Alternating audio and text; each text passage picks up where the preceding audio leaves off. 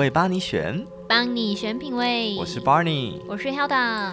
上半集呢，Noemi 老师跟我们分享了他为何会创立木温这个品牌，然后他想要透过颂钵带来的一些理念，以及帮助人的一些概念跟想法。那我们在上半场其实有听到老师很精彩的颂钵的表演，然后我们之前也有来参加这个九十分钟的呃颂钵的音疗的课程，然后中间我们感受到了很多情绪，所以我想要透过这个开场先询问一下老师说，诶，这个波一个波、三个波、五个波、七个波，然后波有的波有的大。有的小，那这中间数量跟大小有什么样的差别？可不可以请老师给我们介绍一下？好，因为就是在演奏当中也听到了各个波就大大小小不同的声音。通常一开始的话，我会使用比较小的波，它声音的频率比较清亮，然后辨识度也很高，很容易吸引到大家的注意。然后再接下来的话，比较大的波，它有更多的共振，可能可以创造出来一个音场的感觉。那我先从比较多的波开始去讲，然后还有就是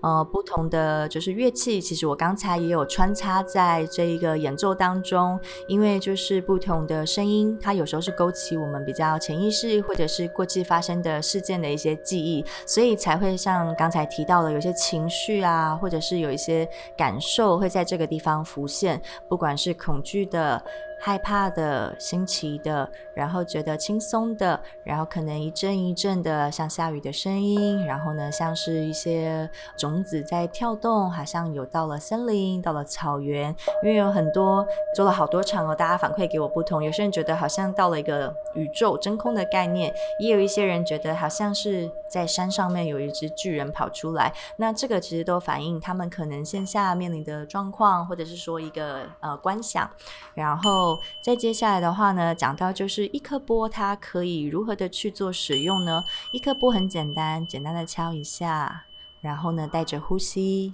慢慢的吸，慢慢吐，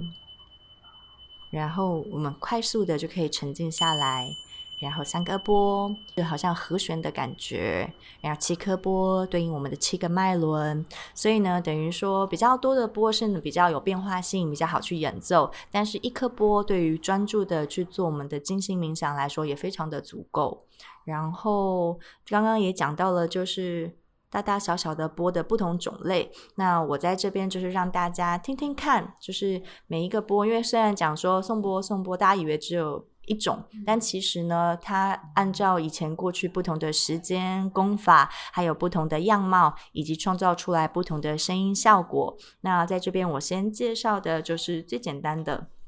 它这个是 Drum-Batik。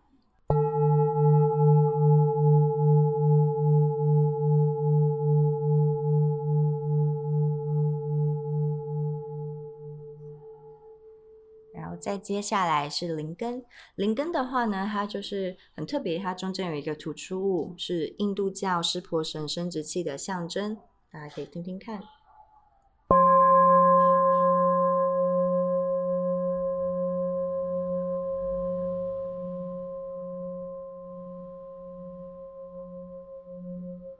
那也因因为它就是中间有一个突出物，一圈一圈的声音绕出来的音场是感觉很奇妙的。再来呢，乌拉巴提，它是有一种比较扁宽的身子。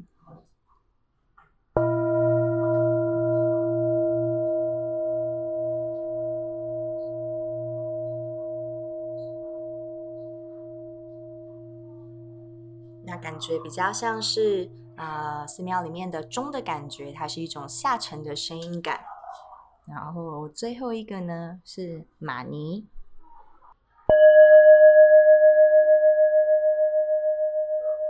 它的形状呢，像是一个大象的蹄子，所以是一个梯形。它的上面是比较窄的波的口缘，所以它的声音整个是往上的。然后它也是以前缅甸他们嫁女儿的嫁妆都会使用这样子的钵去做的。哦，我想问一下，说为什么会嫁妆会特别用这个钵？嗯，就是他们每一个钵的时代性不同。那钵，你看它是一个就是铜，也算是蛮贵重的金属，所以对他们来说也是非常有分量的嫁妆。你可以掂掂看，这个嫁妆很有诚意，要不要掂掂看？就是很小一个，但超重的。哎，真的耶！而且我刚刚好喜欢，就是我觉得这颗的声音特质是最立刻可以听到差异的，因为就像刚刚讲的，它的声波是往上的感觉，然后我听到后来就是觉得有一点点那种 UFO 的，就是它 突然有一种，对对对对对，连通了天际的感觉，有一种很明亮的感觉，就乍然而现这样。嗯，然后又很干净的声音，对，觉得很奇妙，因为外面就是。热闹的大道城，然后我们有一种大隐于市的概念。没错，就是在这样的一个繁华的地区里面，其实有个很平静的地方，然后可以让我们放松身心。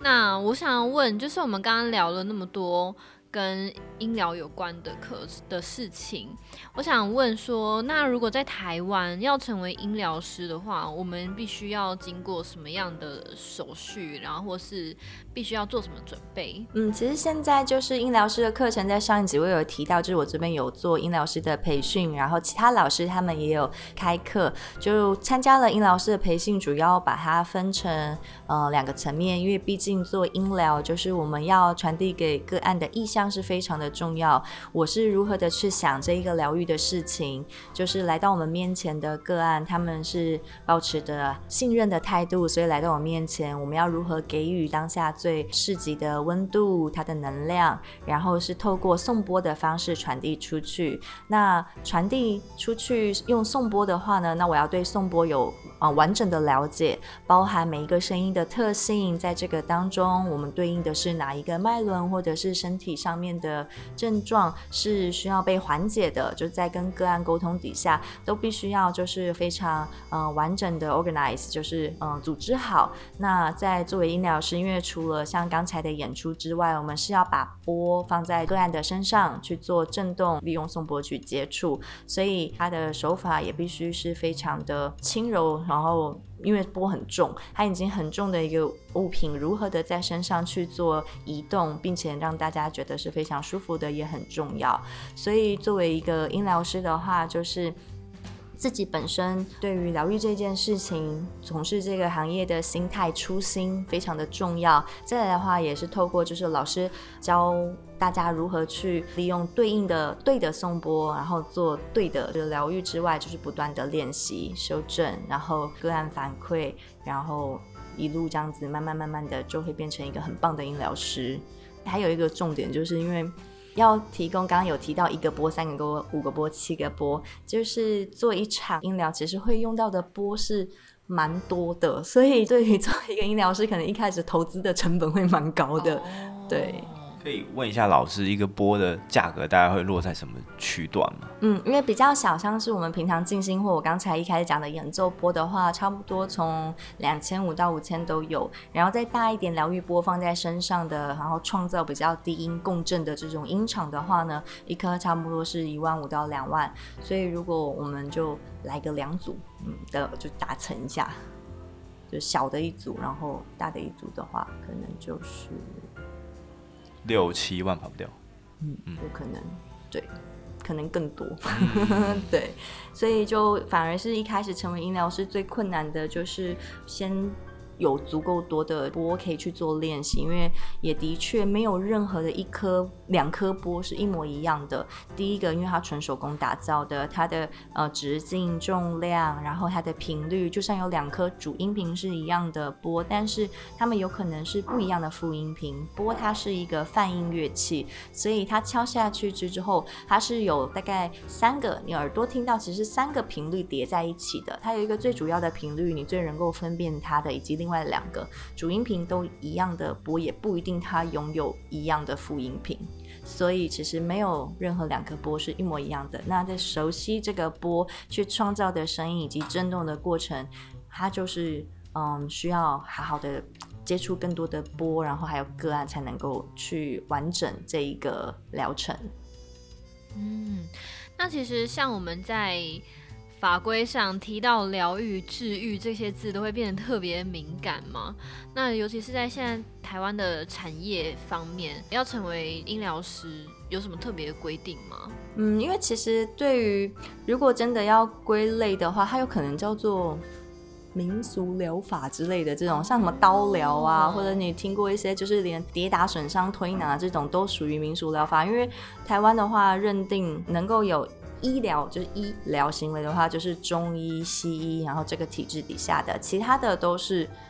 民族疗法，对，所以你如果要归类的话也，也也还好啊。它就是民族疗法，平常我们也都是会去跌打损伤的治疗啊，这一些的。然后，但比较特别的是，其实，在欧洲很早以前，他们就已经把声音就是可以作为声音治疗了。那也的确，不管是频率，或者是我们自己的耳朵对于声音的敏感度，还有一些情绪的串联，所以它的确也是能够帮助我们去。呃，意识到现在面临的状况，其实因为讲到病啊、痛啊这些东西，有好多都是来自于自己身上的。除了像现在 COVID-19 被病毒传染这种从外界入侵的，或者是本来有一个器官因为过度使用、使用不当，然后导致的损坏，有好多都是因为比较情绪面的东西，它往内心累积之后的结果。所以。如何去找到让我们卡住的源头也是非常重要的。那声音疗法也比较多，会是在透过情绪的观察，然后我平常是如何的对待自己，我有哪一些的情绪是都一直藏着的，那它藏去了哪边？我把它好好的叫出来，然后去看它，我注意到你了。然后在这过程当中，因为透过自己跟身体的对话，然后达成他们的和解，也许呢，这一个地方就不再承受过往的忽视或者是压力，然后呢，导致的不管是溃疡或者是淤塞这一些，或者是一些不该在那边出现的东西，所以有很多更多是如何能够好好跟自己对话，去意识到。我们的身体这件事情，其实也是在音疗或者是我在跟个案讨论的时候，会常常拿出来说的，就不是生病了，然后就是那个地方怎么了，而是我是因为怎么样的生活方式或者是态度，而有了一些我忽视的东西。跟物理治疗的概念我觉得蛮像的，因为很多物理治疗师都会说你这个姿势是出了问题，所以我现在虽然帮你瞧好，可是如果你不去修正的话，你可能很快又。的肌肉粘连或哪里有复发这样。嗯，对，所以呢，惯性我们都会习惯的，就是用什么样的态度去看呃生活的方式啊，这一些，所以都都是有影响的。就这样听起来，感觉音疗师在台湾的发展还在相对很早期，对不对？因为比比起，比如说可能像瑜伽老师或者是瑜伽的教练，可能会去印度啊，或者是美国去培训啊，或者是考相关的证照。台湾这方面好像。呃，比较还没有一些发展的。嗯，又或者我可以说，就是音疗这件事情本身它就比较近代一点，近三四十年才开始。然后有一个老师他，他因为像瑜伽有好多支派嘛，至少八个。然后慢慢慢慢他们发展自己的体系，非常的完整。从就是最原始的创始的，然后他的弟子，然后一代一代传下去。那音疗的话，现在还走在比较早期。上一集讲台湾真的很神奇，就是有一个创始的 The Hans De Beck 老师，然后还有另外一位就是一代。老师也在台湾，那慢慢慢慢的是不是能够他们各自的那种开枝散叶，能够更广泛的情况下，那也的确就是殷老师他。就可以知道哦，在这个体系底下，我有可能做到的事情是什么，以及我能够确保个案他们会得到的那种就是疗程会是什么样的样貌，以及我们要达到的目的是什么。那对我来说的话，现在世界上面其他的，譬如说呃尼泊尔那边、印度那边颂钵的大师，他们也都有开课程。回来台湾的一些老师也的确在做推广。那如何能够整合在一起，为台湾有兴趣成为医疗师，或者是对于音乐疗愈有兴趣？人能够更明确的知道，我也觉得是很值得我去花时间，然后呢，让有志一同的人能够一起去让它发生的事情。嗯，所以 Noemi 在这一集的前半段跟我们介绍颂钵的一些啊、用法，然后还有一些音色上的表现，然后也跟我们分享了音疗师现在一些产业上所面临的一些现况。那这边想要问 Noemi，你觉得颂钵在发展上，你觉得会后来会想做什么样的跨域尝试，或者是说你觉得它跟什么样的元素结合是哎、或许是很有趣的。嗯，我自己现在正在结合的东西，就像上集提到的，已经有精油了嘛。因为精油是非常直接，就是我们讲无感无感。如果说颂钵它有声音，然后有触感，因为它震动，然后同时就是在看那个脉轮的时候也是有颜色的。那在我们的嗅觉，就是嗅觉，所以嗅觉是非常就是在这里面当中是很快速能够也带入一些情境的一个工具，所以呢，我会觉得一开始的精油我就把它采进来了。那再来的话呢，是身体有一部分，因为呢，刚才上一集有提到针灸，就是声音好像是针灸一样的穿透到我的身体当中，然后我在这个就是试做的过程当中，也的确发现有一些像刚才讲的物理治疗筋膜，就是我在什么地方用什么样的力道去敲击，敲击多少下之后，它能够达到怎么样子的放放松，然后这一块也是我最近花比较多的时间去观察个案，以及就在书上看到的东西去做一个对照。然后，因为其实声音是这样子，我如果前面有一堵墙的时候，我敲，你在墙后面肯定是听得不太清楚。那在身上敲击也是，我这样敲了一下，正常来说，我身体的流通性是正常的，它会反馈给我的一个嗯、比较明亮的声音。但如果敲下去，它反馈给我的是一个嗯比较闷的声音，那相对来说，我我推测这个地方是比较淤塞的，就是能量比较不流通的，然后就会透过敲击比较多的次数，然后呢，让这个地方的声音，哎，是不是具有穿透力，来判断这个地方是否比较疏通了。所以觉得颂钵比较实物上能结合的，在在身体上啊，我是觉得筋膜啊这一块，还有我们经络是还蛮直接的。然后，如果是其他的比较没有想法，因为呢，像像嗅觉上精油可以使用了。最近我也在研究香，因为呢，像沉香，大家都说是能够非常让心绪沉静下来的一个气味，所以很多打坐的人啊，或者是静坐的人，他们也会使用沉香。然后，而且做香也是一个很棒的那种。疗疗愈的手作，嗯，对，就是然后选自己喜欢的香粉，然后把它捏成最后的香条，然后在熏香的过程当中又享受它的气味。所以在接下来，我觉得就是颂钵跟香啊、茶道啊，就是也都是很有整合性。就譬如说艺术的表演类，就分两块啊。身体上面的就是包含筋膜啊，然后还有就是经络，然后还有氛围上，比如茶道，然后还有刚讲的香道，然后甚至是一些其他艺术的表演，包含舞蹈，都有可能是结合的。所以将来也可能会有这样子的规划。嗯，对，因为其实最近应该有一个在南山那边有一个叫 Lookout 离线时区，希望大家进去之后是一个全投影的场景。然后呢，他们也是希望大家来这边有一个 break，就可以放松，就是看着投影的变化，然后把思绪都抽出来，然后也在跟他们谈，在现场去做演出，就会是一个视觉跟声音上面的一个融合感，所以也会期望能够有一些跟艺术啊，或者是视觉上面的一个搭配，让更多的人看到可能性。嗯，了解，因为其实现在真的是不同领域活跃的人都非常多，所以。我还蛮期待之后宋波他能有什么不一样的发展，不一样的结合，跨域结合。那最后我想要请教 Noemi，就是如果我们今天呢买了一个波。我们回家了，我们要怎么简单的跟他做互动，或是我们想要做一个最初步的自我的治愈，我们应该做什么呢？嗯，呃，通常就是如果挑选了一个自己很喜欢的波，我会先询问，我买了波回去是为了什么？是想要稳定心绪呢？排除焦虑呢？帮助睡觉呢？那这一些会引导到我什么时候使用这个波？那我会推荐大家有三个时间很适合去敲波。第一个是从外面回家的时候，也许是下班回家之后，这个时间点很棒，是做一个工作跟生活的一个小小的切割。然后切割的概念是说，我回到家之后，东西先放下，洗干净，拿起锅，轻轻的敲一下，慢慢的吸跟吐。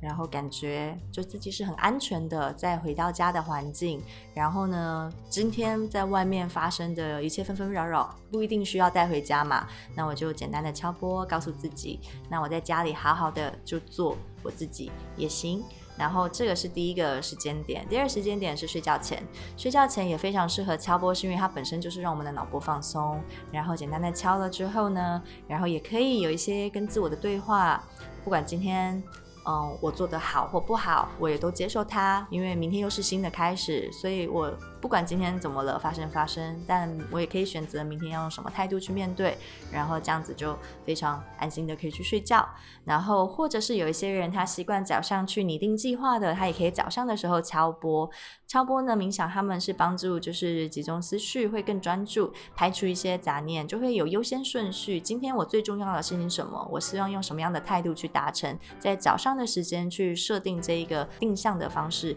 啊、利用颂钵也是非常好的。所以以大概这三个时间点非常适合去用敲波的方式凝聚自己的心思。那敲波的话呢，我刚刚说简单的三下五下，其实很简单，你就敲下去之后听颂钵的音律。然后呢，它慢慢慢慢的掉下来的时候，然后呢，我就慢慢吐气。所以呢，慢慢的敲波，吸气，吐气，就这样子引导着自己，很快的你就平静下来了。然后呢，焦虑感会降低，然后就可以再完成本来你想要做的事情。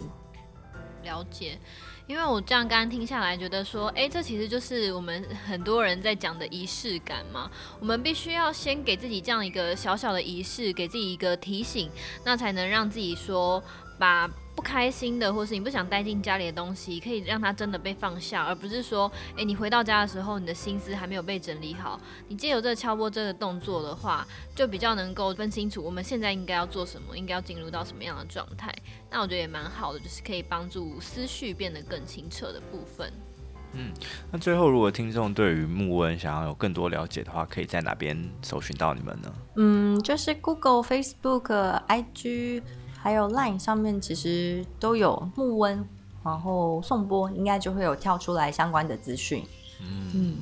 其实我们在做这么多呃节目以来，然后我们一直强调说我们想要探索更多可能，然后品味生活。那我觉得品味生活。呃，就分两块嘛，一块当然就是比如说品味啊、艺术鉴赏的一些建立跟识别，然后另外一个我觉得我们也很常强调的，包括说听众可能在听我们过往几集的内容，会发现说我们开始越来越强调身心灵的概念，因为当你只有健康健全的身体跟心灵，才有办法去做更多的尝试跟品味的培养。然后其实像刚刚 Noemi 讲的，比如说茶道啊、香道，然后甚至是像这些道家的哲学的一些啊、思考，或者是一些养生的。内容其实我们在过往的访谈都有做过，那今天也很感谢农一敏跟我们分享了这个颂钵的一些起源，然后透过颂钵来进行音疗，然后进而去疗愈自己的身心，然后平静自己的脑波。那最后当然就是希望大家这个听这么多。大家有兴趣的话，之后可以来大稻城的木温，然后亲自体验看看这个音疗的课程。那相信你或许会对这个产生兴趣，然后也许会对你的一些文明病